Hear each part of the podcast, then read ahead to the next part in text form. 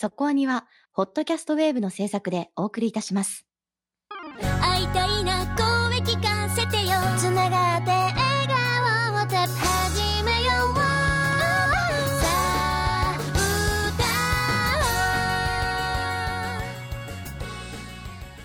ディープじゃなくそこそこアニメを語るラジオそこアニそこにえー先週はバーディーウィング特集だったわけですけれども、はい。まあ、特集の後、まあ、す即というか、まあ、特集を配信したタイミングではもうすでに我々が見てない1話が配信されているわけですよね。あ、日本編の終わりっていうとそうこですよね。でそして、えーもうすでにこの収録をしている段階では次の話まで、まあだからあの後2話進んでいるんですけれども、まああのタイミングで疑問に思っていたこととか、これはどうなるのとかこう思っていた部分があっという間に回収されていく、このね、作品のテンポ感っていうのはね、さすがだなと思いました。そうですね。な、謎は残さない、テンポはよく、うん。そうですね。素晴らしいですね。まあ、この作品のその良さっていうところはそこにあるんだなっていうのをね、えー改めて思いました。はいということで、えー非常にこの後も楽しみな状況です。さて、えー今日の特集は名探偵コナンなんですけれども、いやね、やっぱりね、劇場、どのタイミングで見に行くかと思ったんですが、えー私はこう、一番お客さんが多いタイミングが一番面白いんじゃないかということで、えー金曜日に行ってきました。ですね。子供さんもいっぱいいる時期ですねいや。ー本当にねうちの方のね劇場で満員っていうことはほぼないんですけれどもアニメ見るときにねいや久しぶりに満員の劇場で。楽しみましたよ。やっぱこういう作品ってそういう環境で見るからこその面白さっていうのもあるなというふうに思いました。はい。ということでいきましょう今日の特集は。劇場版名探偵コナン黒金のサブマリン特集です。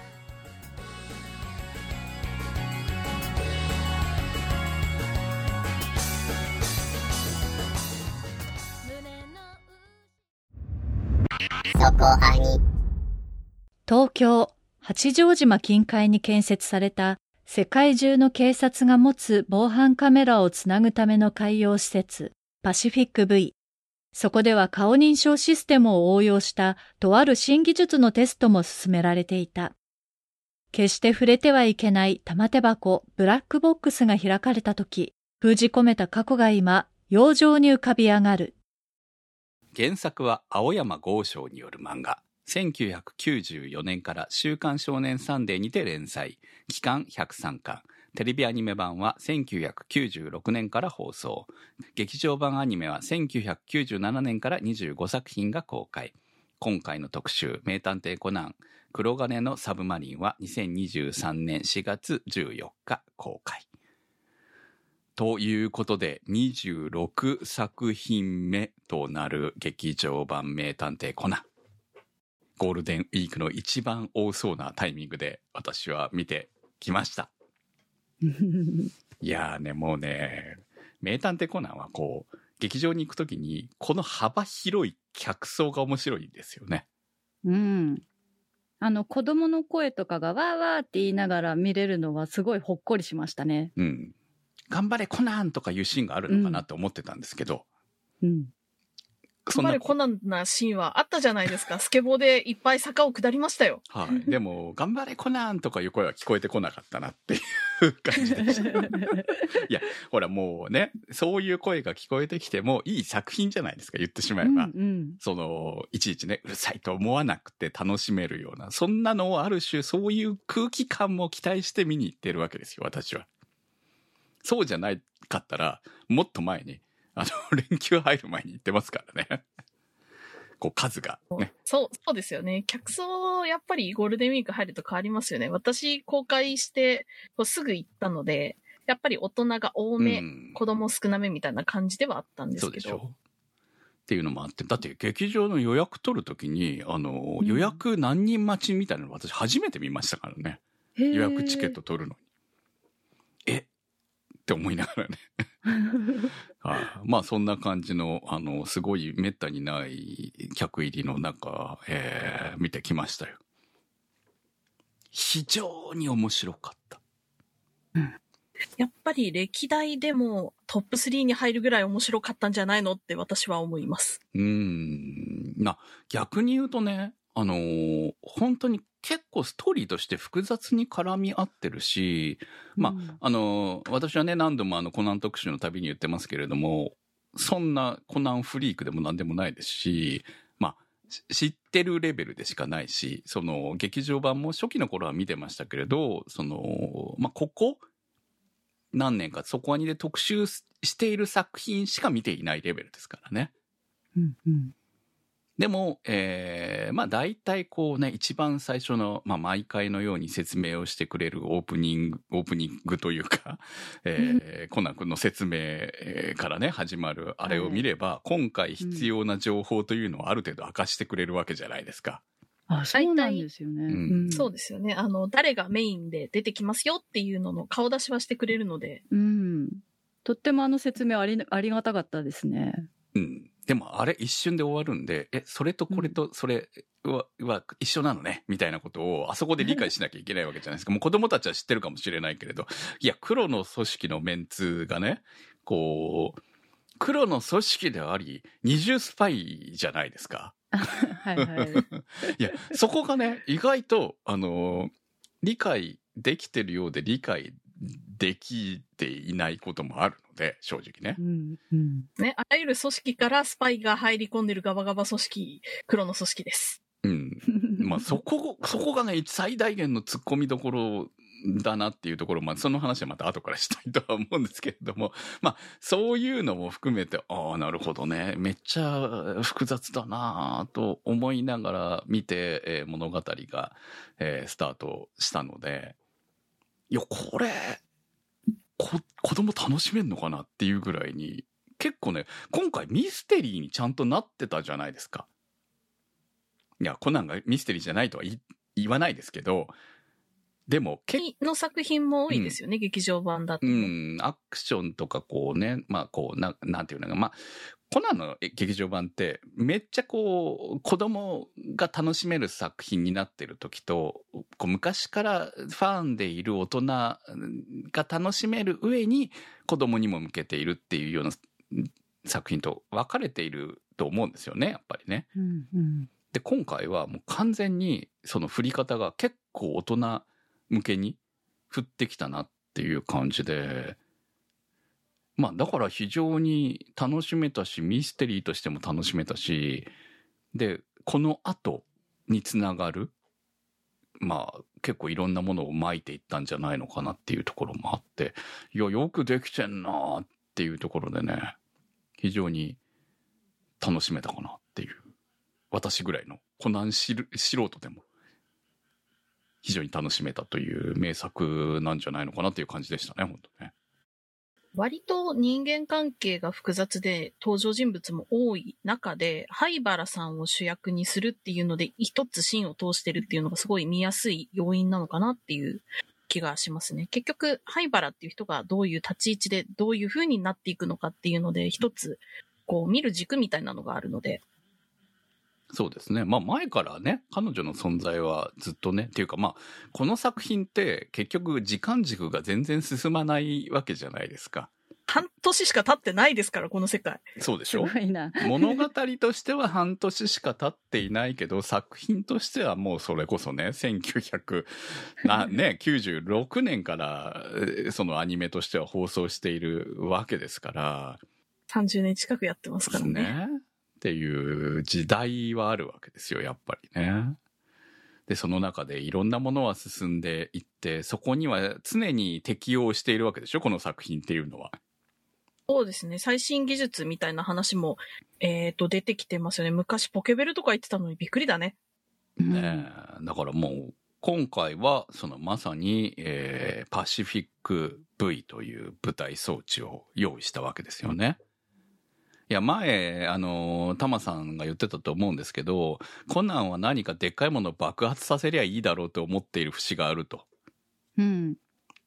言ってたような気がするんですが、もう、オープニングで出てきた段階で、ああ、これは絶対爆発するなと思って見てたんですけど、そうですよね。うんうんあの、作品として、今回爆発するのはこれですっていう見せ方してるんで、まあ、わかりますよね。はい、まあわかりやすいな。これが爆発することで、えーでっかい花火を上げるんだろうなっていうのは、しかも、あのー最初の説明を聞いている限り、これめっちゃやばいやつや、というのが、いやいやなん、なんとなくこれ物語がすごくいいことのように進行しているけれども、いや、これは非常に、こう、超監視社会じゃね？っていう部分で、いやね、こ、こん、こんなの、あの、日本的に許されるんですか？みたいなところ、そんな話は一切出ないんだな、とか思いながら、えー見ていたわけですよね。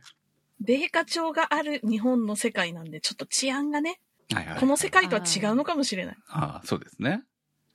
でも、米花町じゃないところも当然日本にはあるわけですよね。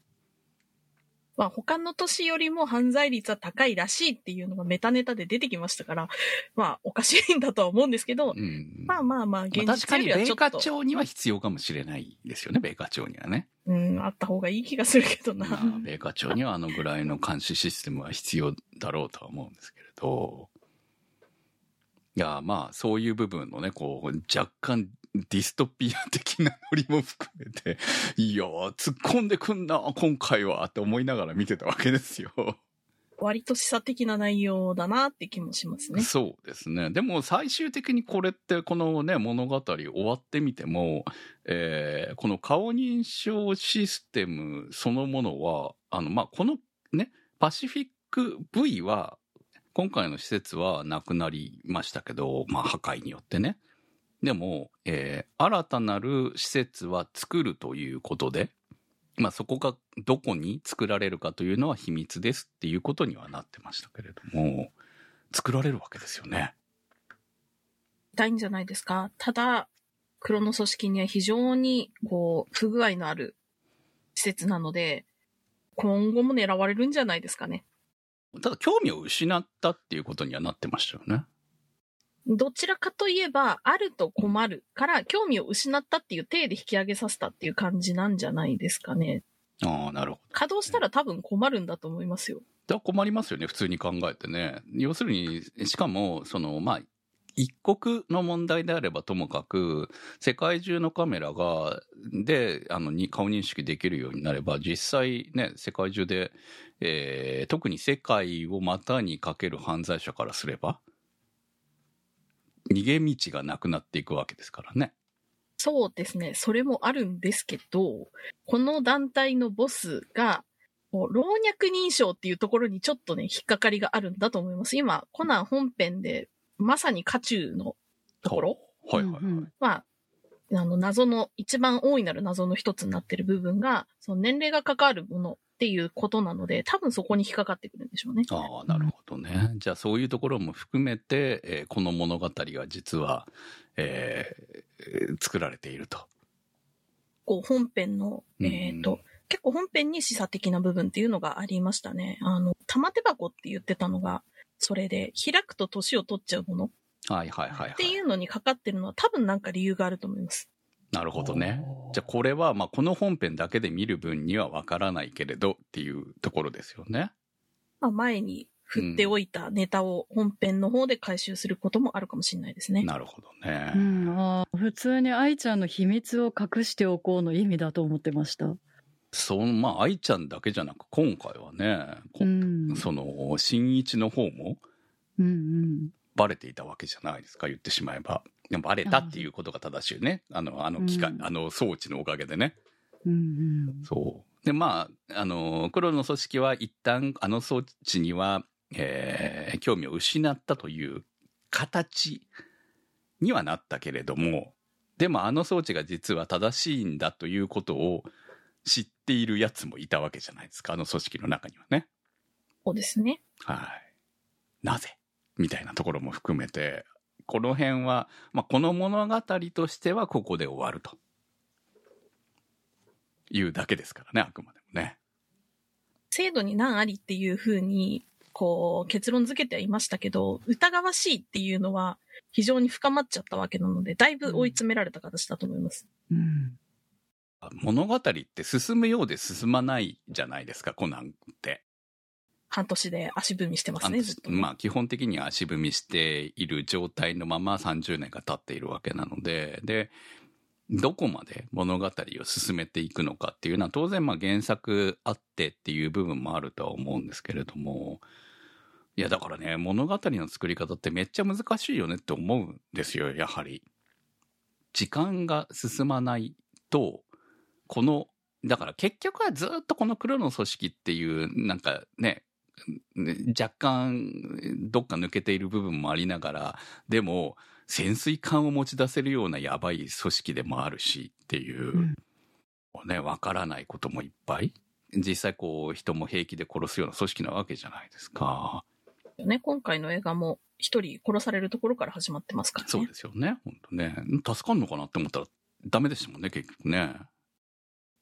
何を商売にしてるんですか黒の組織はそこってあんま表に出てこないものなの？出てこないですね。何してるんでしょうね。例えばほら悪い組織だったら麻薬をね使ってひ儲けているとかさ薬物の開発はしてますけど、ん麻薬じゃないような気もするな。どうなんだろ世界中を実はこう裏で操っているとかう。はい一応、ボスとされてる人は大富豪だったので、お金の流れはあるんでしょうね。うんまあいまだにその具体的に彼らが何をやっている犯罪組織なのかっていうのは明かされていないっていうことなんですねそうですね。銀行強盗っていうのはありましたけどね、10億円の。あ なるほどね これは灰原さんのお姉ちゃんが亡くなるに至る悲しい事件の。はいはいはい。まあ逆に言うと、その、そういう組織だからこそ自由に犯罪は設定できるってことだね。物語によって。まあそうですよね。ん団体の規模を考えてもありとあらゆることしてるんだと思います。うん。はい、まあそんな、えー黒の組織が今回は結構大登場回だったということでいいですね。久しぶりですね、これだけのメンツが顔を出したの。うん。結構ね、出てきても、その、一人二人なんじゃないんです。ここまでフル、フルに出てるのって私、劇場版で初めて見たかなっていう気がするんですけど。だいぶ久しぶりな気がします。この人数で出てきたのは。うん。黒の組織だけじゃなくて、あの、ジョディ先生とかも、いろんなね、あの、世界中で頼れる仲間がいるっていう登場の仕方がすごいなって思いました。警察組織から狙われている黒の組織。うん。まあね、犯罪組織だからね、当然狙われてて当たり前っちゃ当たり前なんでしょうけれども。いや、でもね、黒の組織ガバガバすぎません？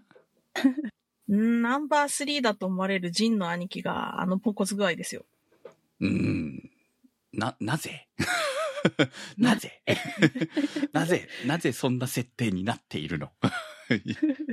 はい。あんまり組織としては一枚板じゃないんでね、できるやつの潰し合いみたいなのはあるんですよ、まあね、それは今回もね、描かれてあましたよね。ね。ジンとラムは潰し合いみたいな感じになってたりとかするので、うんあと、ジンの兄貴は有能なやつを全員潰していったっていう過去があるんですけど、ああ、なるほどね。し新一くんの正体に気づいたやつ全員ジンの兄貴が始末してるっていう面白い事件が、えーいっぱいありましたね。実はジンは、ジンはどっかの スパイなんじゃない？って言われるぐらい、うん本当にうん有能を倒している一人で。なるなるほどね。今回もそうでしたね。ピンガ君のことを、はいはいあの、はい。既読無視して爆殺しちゃったからね。はいはい。そう考えるとね。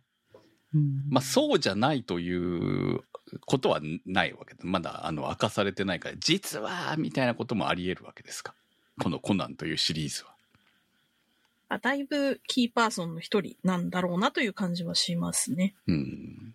まあキーパーソンの一人だけど、一応今のところ、その、そういう部分は明かされてはいないとう。ん後から明かされることってあるの？この作品って。ありますよ。ありますか？もう連載して十何年目の真実みたいなこととかポロって出てきますからね。ああ、なるほどね。だったらジンがそんな、ね、いろんな人たちを味方を殺している理由というのがそこで実はあと数年後に明かされるみたいなことだってあり得るわけですね。本当にや、やらかしてる可能性もありますけどね。彼、初登場の時は、そう、ジェットコースターにあの格好で乗っていたから。いやあのーこうほら他のメンバーは変装するじゃないですか。ええ、それなりに。ええ、ジンは変装するんですか？しないから面白いんじゃないですか？うん。だってほらベルモットとかめっちゃ変装うまいでしょ？言ってしまえばね。あれは特技なんで。とはいえ、今回のピンガぐらいはちゃんと、あの、馴染もうとしてるんじゃないですかね、さすがに。兄貴たちやっぱちょっと不審すぎますよね、見た目がね。そうそう。だってなあんなん歩いてたら絶対怪しいって思われるし顔認証に引っかかるでしょあんなん。あいつら歩いてたら。うん。いやだからねベベルモットなんかほらおばあちゃんだったでしょ今回。まさかあのつながりになるとはさすがに分かってなかったですよ私もおばあちゃんにしては爪が派手がヒントだったんですかね。ああそうね。なるほどね。そうそうそう。それは思った。確かにそれはあれ？はあ。っていう部分はありました。確かに。なるほどね。つながっていくわけですねそうやってね、うん。いやでもそのなぜ、えーあそっか。私は知らなかったんですけどシェリーのことは知ってるわけですねベルモットはね。もともとね。知ってますし、うん。シェリーのことは、彼女だけは生かしておけないって言ってた関係なので、なぜ今回助けたんだろうっていうのは、ブローチのお礼っていうだけではちょっとわかんないなって感じではありますよね。うん、でいくらでも今回は本当に灰原は死にかねなかった。いつ死んでもおかしくない状況下にあったわけですよね。言ってしまえばね。まあ当然作品としては死んじゃいけないんだけれども、でもこう結構なんていうのかな。シリアス度から言えば結構やばい状況だったじゃないですか今回は。コナンだから大丈夫っていう部分ではなく、うん。ミステリーとして考えた時には結構記念危険な領域に今回はいたなと思うんだよね。だからまあ過、去最大のピンチですね。うん、まあそうですよね。確かに今回のヒロインはまさに灰原だったんだろうとは思いますけど。ということで、えー今回もコメントいただいております。飯倉さんからのコメントです。毎年恒例となったお祭り映画ですが、今年はあらゆる面で本気度が桁違いでした。まず、これまでの映画にも、俺たちの正体が奴らにバレたという予告はあり、劇場版という性質上、原作にさほど影響を与えられないので、今回も予告だけだろうなと思っていましたが、まさか本当に危険な展開になるとは驚きました。今後愛ちゃんは黒の組織の前に出られないのではないでしょうか。また、いつもはコナンの活躍のせいで舐められがちな黒の組織ですが、今回はウォッカを中心に本当に冷酷で怖い人たちなのだと思い知らされました。ただ一言言いたいのは終盤の愛ちゃんについて、途中でいつもの工藤くんではなく、新一くん呼びをしているところから嫌な予感はしていましたが、ラスト、顔をあからめ、あんなセリフを言う愛ちゃん。クールでドライな印象を持っていたので、公式との解釈違いが正直辛かったです。その後キスを返すくだりは愛ちゃんらしく潔い引きでしたが、それにしても不憫すぎます。この件含め、大学のコナン友達と3時間近く議論をしていましたが、突っ込みどころを含め、見た後盛り上がれるのが近年のコナン映画の良さだと思いました。ありがとうございました。3時間議論したかっていうところがね、いいですね。いいですね。いろんな謎もありましたし、その、灰原っていうキャラクターの心の揺れ動きについてもだいぶ語れるんじゃないかなと思います、今回は。うんうん映画の盛り上がり的に考えるとそのまあこう原ね飯倉さんも書いてますけど映画って原作にあまり影響を与えないことも大事なわけじゃないですかもう祭り映画ですからねて年に1回のね。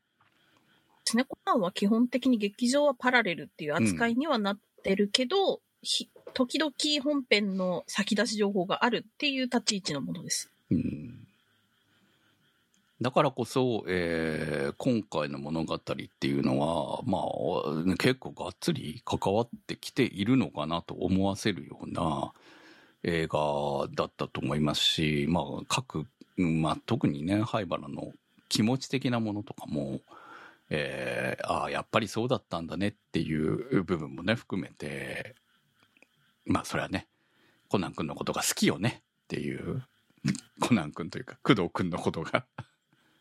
いや、もう、今年の映画すごいなって思ったのは、それって見ればまあわかることなんだけど、うん。明言したことがなかったことをついに映画で一つアンサーとして出したっていうのが、ちょっとびっくりしたかなって感じでした。ね多分好きなんだろうっていうのは、彼女の発言とか見てれば、えっ、と、これまでのものを見てればわかるけど、うん。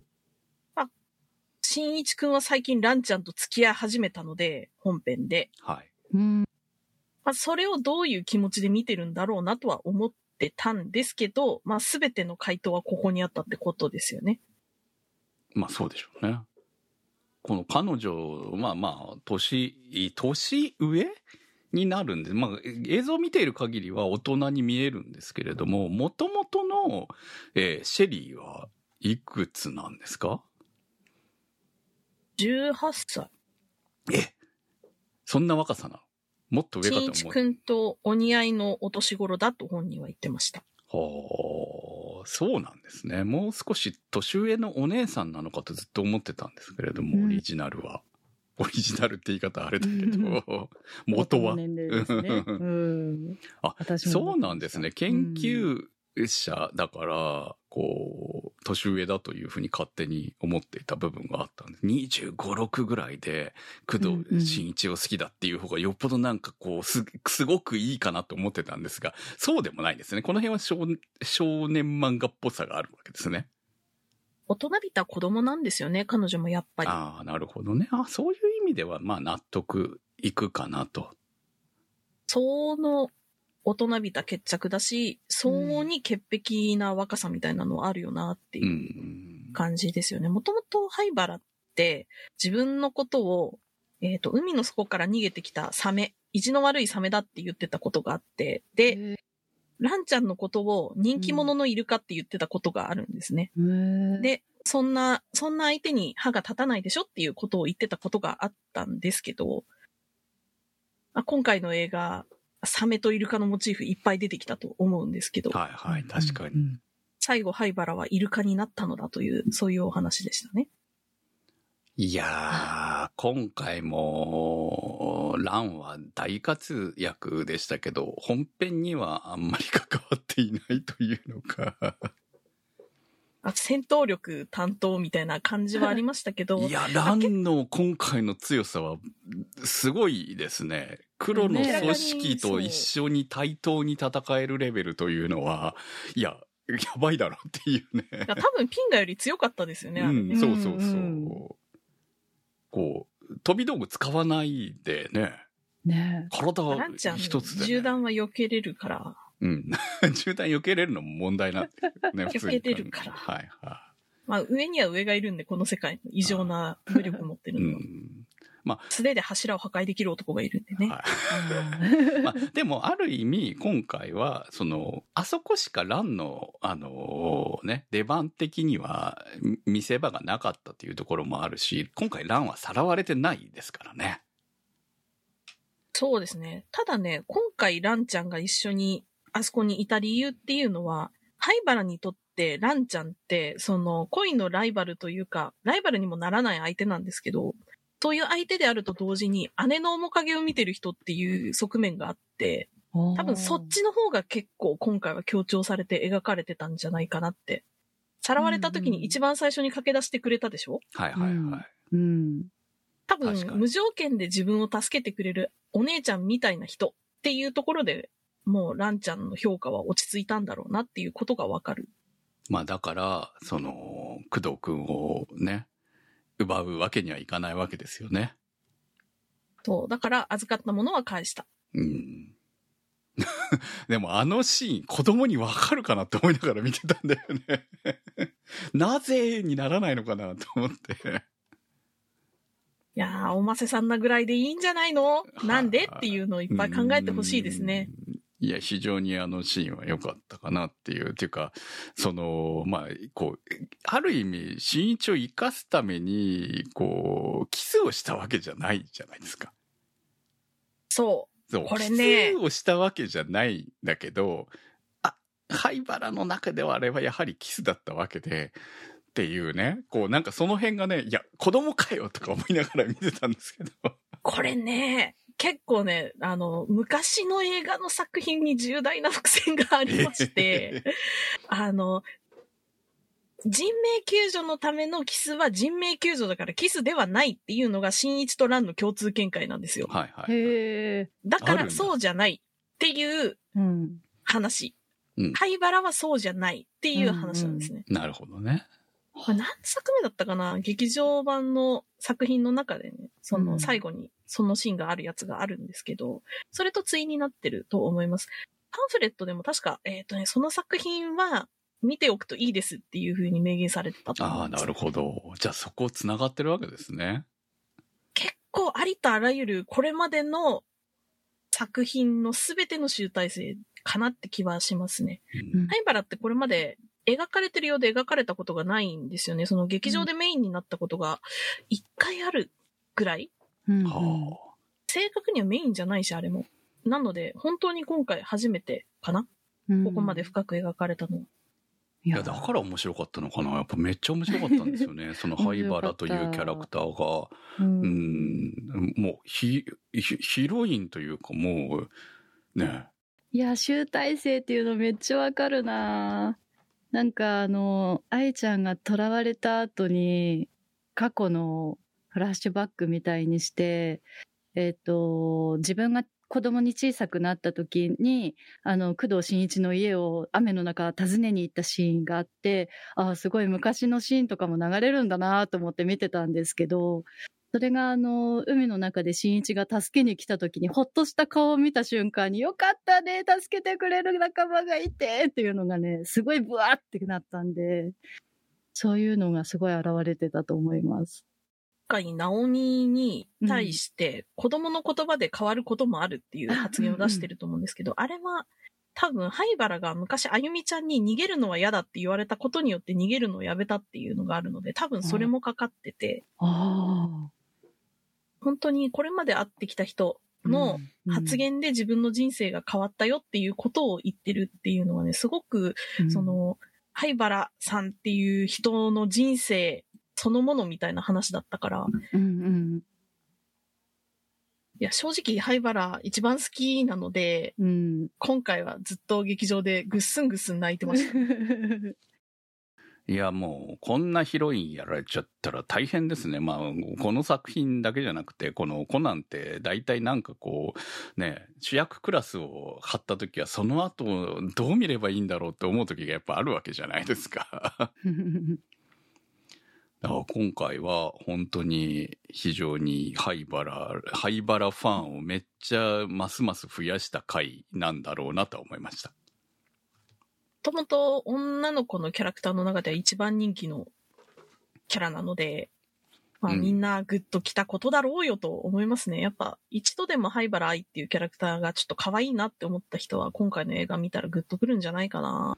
いややはり、その、見た目は子供ですけど、その中身に、ね、こね実際は、その、まあ、大人というほどではなくても、その、大人感を持っている女性なわけですよね、言ってしまえばね。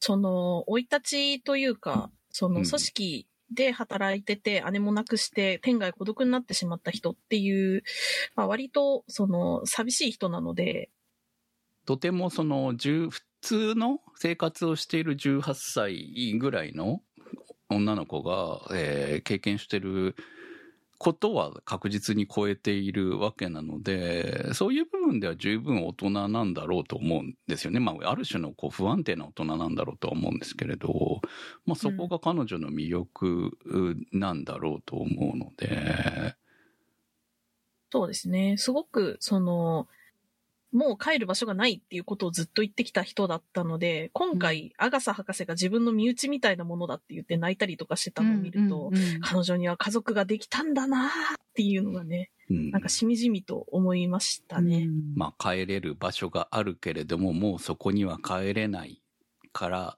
っていう意味でのこのうねさよならを彼女はね思っていたわけなので、まあ、そこがね、まあ、最終的に俺が何とかするからっていうまたイケメン野郎が。これはね、罪作りですよねいや。本当にうんそんなん言われたらねそりゃもう好きになっちゃうやろがいいと思うけど、うん本人は一生気づかないんだろうなって思うと、ひってえやつだなと思いますね。お前あの見た目通りだろって感じだよね。本当にね。その恋愛関係に関しては見た目通りだろ。小学生だろっていう感じのね、まあ、あの、ランちゃん一筋なんでね、そこはね。うん、いやランちゃん一つしならまあまあそっか。戻れないからね。薬飲めば一時的には戻れてもね。いやそっか。戻ったらいかんいけないからか。難しいですねここはね狙われるからね。黒の組織にね。生きているとバレたら。うん。的にその大人の姿に戻れる薬みたいなのうん。を灰原さんが開発したので、それで時々戻ってはいるんですけど、まあ危ない橋を渡りまくってるので、うん。いやー、この辺はね、設定のうまさでもあり、設定のずるさでもあると思うんですけどね、やっぱりね。いや、だからやっぱり物語がね、進まないっていうのは辛いよね。30年間さ。いやでもね、ほんじわじわじわじわ進んでるんですよ。今年の映画でもだいぶ、うん。だいぶいろんなことが分かったはずなので、うんうんこれは、あの、終わるんですか？コナン君は。いずれ。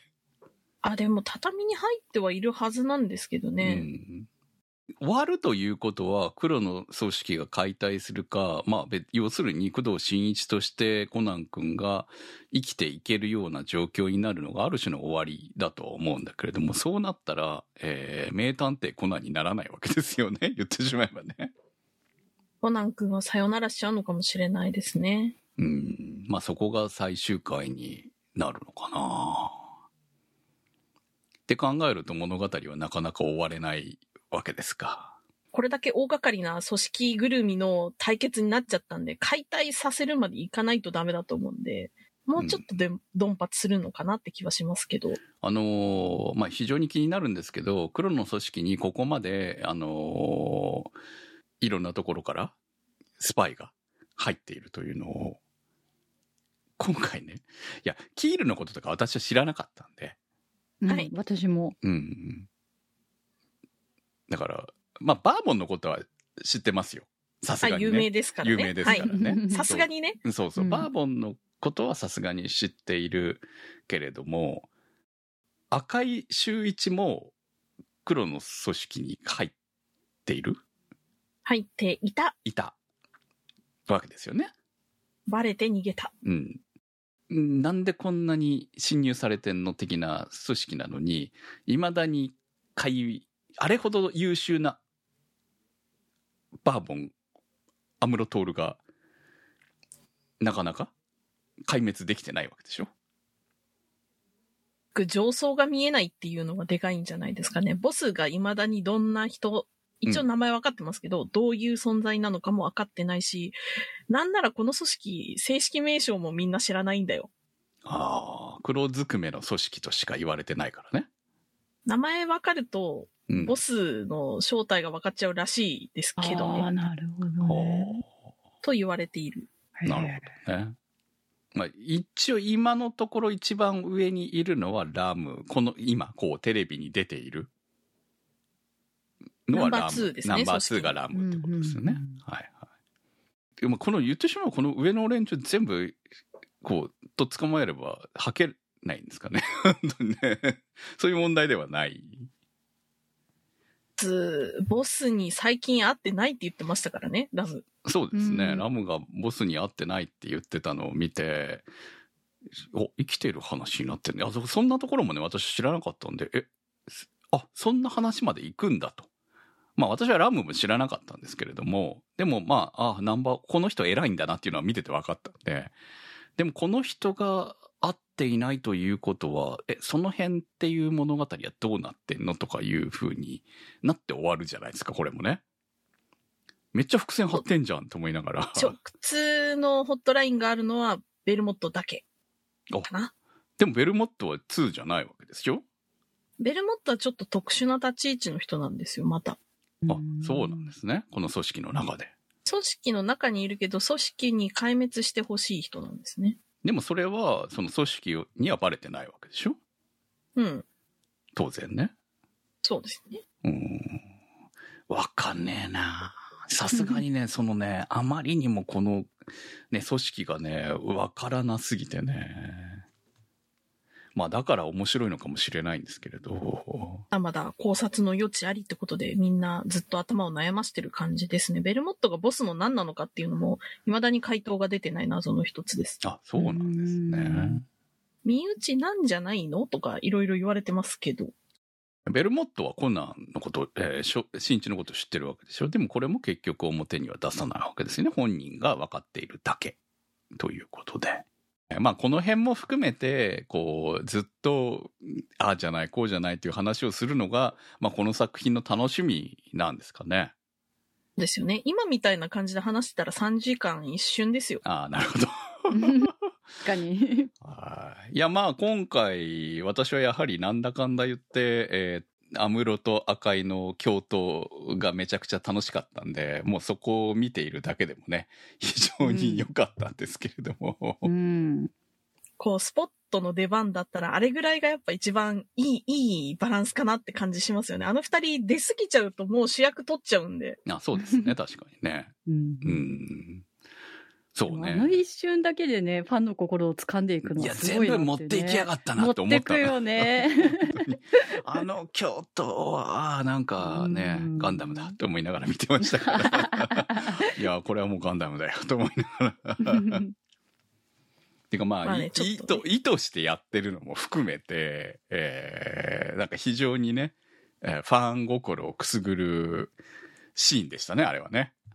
そう、協力するのにもね、言い訳が必要っていうのもなかなかいいですよね。その、自分たち、ちの所属団体としては手を取れないけど、いやまあ、バーボンとしてはいい、いいっすよ、みたいな感じの。その言い方がね、お互いね、こうなんかお互いの言い方が、名前の呼び方がめっちゃかっこよくて、いや、うんこれ、脚本ずるすぎだろとか思いながら。そうですね。バーボンライだったらいいよねっていうのは昔組んで仕事してたことがあるっていう関係も含めて、う。うんんまあ、そういう通過な仲なんですねっていうのがわかるいい一瞬の寂しいんだったなっていう感じしますよでね。もバーボンライだったらいいとしても、あの、撃ってるのは黒、黒の組織の潜水艦だからな、一応言っとくけど。そう。っていう部分も含めて、いや、こうね、その過去のことと現代のことと、みたいなことも含めて、あ、面白いなっていう部分がね。そうですね。なんでそうなってるの？みたいなのが気になったら原作を追いかけるというか、そのうん。気になってる組織のメンバーのことから見始めるとかがいいかもしれない。結うん。構そのキャラクターごとの傑作選とかがあるので、うん。それを見てみて、なんでこうなったの？なぜこの人とこの人は敵対しているの？とか、逆になんで手を組んでるの？みたいなのがわかるんじゃないかなと思いますね。まあそのあたりはゼロの執行人でも散々こう気になることばっかりだったわけなので、こう敵も気になれば味方も気になるという、味方というかね、こう、いろんな組織が気になるなという作品ですね、本当にね。そうですね。敵だと思ってた人を味方だったんかいみたいなのもいっぱいあるんでね。う。うんん。なぜそれが明かされたのかっていうのの間にもう2、30巻間が挟まってたりとかするから。名探偵コナンってさっきも言いましたように、子供向け作品でもあり、大人が見ても十分楽しめる本格ミステリーでもありっていうところが楽しい部分なのかなって思うんですけれども、まあ、今回は特にそのミステリーという、このコナンというミステリーという部分に対して、えーしっかりと大人が楽しめるエンターテインメントになってたなというところが、最高だったのかなという気はします。そうですね。ちゃんと見てれば犯人が誰かってちゃんとわかるようになってるので、これは意外と観察してればわかるから子供とかの方がピンとくるかもしれないっていうところも含めてよくできてたと思います。うんその、今回の犯人に対してはね、確かにそういう、うまい見せ方をしてましたよね、確かにね。うんうんはい。えー、ということで、えー最後に流れました。あのーもうね、来年の予告が。はい。毎年恒例ですね。はい。来年はエンタメ寄りなのかなって感じですね。キッドとヘイちゃん。んですよね。予告の感じからいくとそんな感じなのかなっていうふうには思いましたが、もうこれでも開けてみないとわかんないよね、でもね、やっぱりね。そうですね。うん楽しみだな。うんねあのなんか夜景の感じからすると、私が去年行った函館っぽくない？ってすごい思ってるんですけど。おー多分函館だと思いますね。うんですかね。はい。うん。私が子供の時から大好きなキッドさんが出てくるので 楽しみです。いいですね。やっぱりね、そういうファンがね、うんたくさんいるから成り立っているこのシリーズなんだとは思うので。でもね、やっぱ物語としてはやっぱ少しでも前に進んでね、終わる、終わるっていうか、コナンとしては終わらなくてもいいんだけど、やっぱこの黒の組織物語は解決するっていうところを見てみたいなっていう感じはやっぱりありますね、どうしてもね。それを超えて次のミステリーになっていってほしいなっていうところもあるんですけど、それはなかなかね、明かされないんでしょうね。でもね。ということで、えーまた次回も楽しみにしたいと思います。今日の特集は。劇場版名探偵コナン黒金のサブマリン特集でした。そこアニそこアニサポーターズ募集そこアニの運営を応援していただくサポーター制度そこアニサポーターズ。1週間1ヶ月のチケット制で応援していただいた方のお名前を番組内でご紹介いたします。好きな作品の特集に合わせてのスポット応援も大歓迎。チケットはそこアニ公式サイトからご購入いただけます。サポーターの皆様には毎週特典音声「そこアニサイド B」をプレゼント。まだ見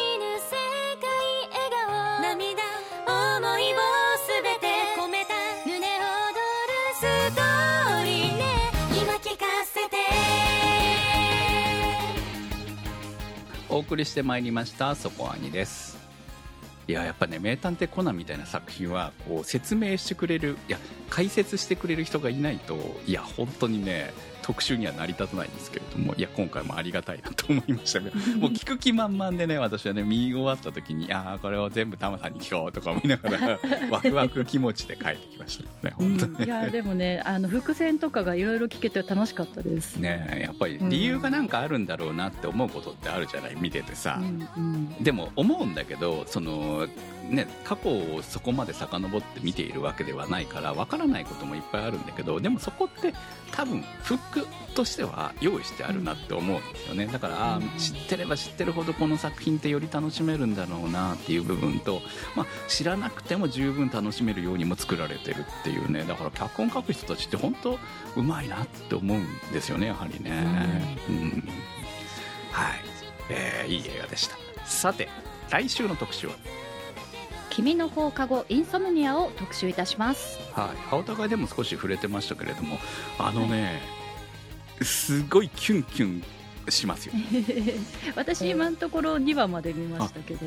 その後ずっといいよ、うん。俺原作ね買うつもりなんです。だから特集やってか買うかもうその前に買っちゃおうかって今悩んでいるとこなんですよね、うん。原作も気になるなって感じで。いやいろいろコラボしてたりとかするところも含めて非常に、うんうん。あのめっちゃいいんで今期のアニメの中であのラブコメというかね青春ものとしてはうん。あの今期ね青春ものめっちゃ当たりな当たりシーズンだと思ってるんで、本当はねラブコメで1個特集しようかなって一瞬思ったくらいだったんです。よおお楽しそう。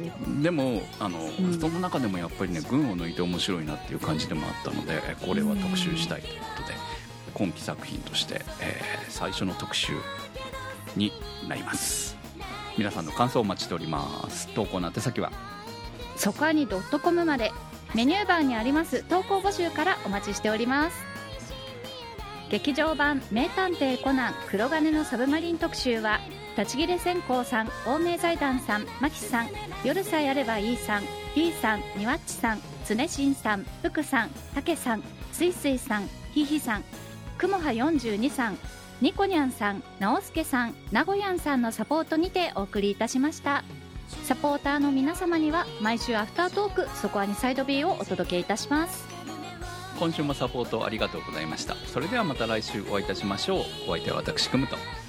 タマと米林明子でした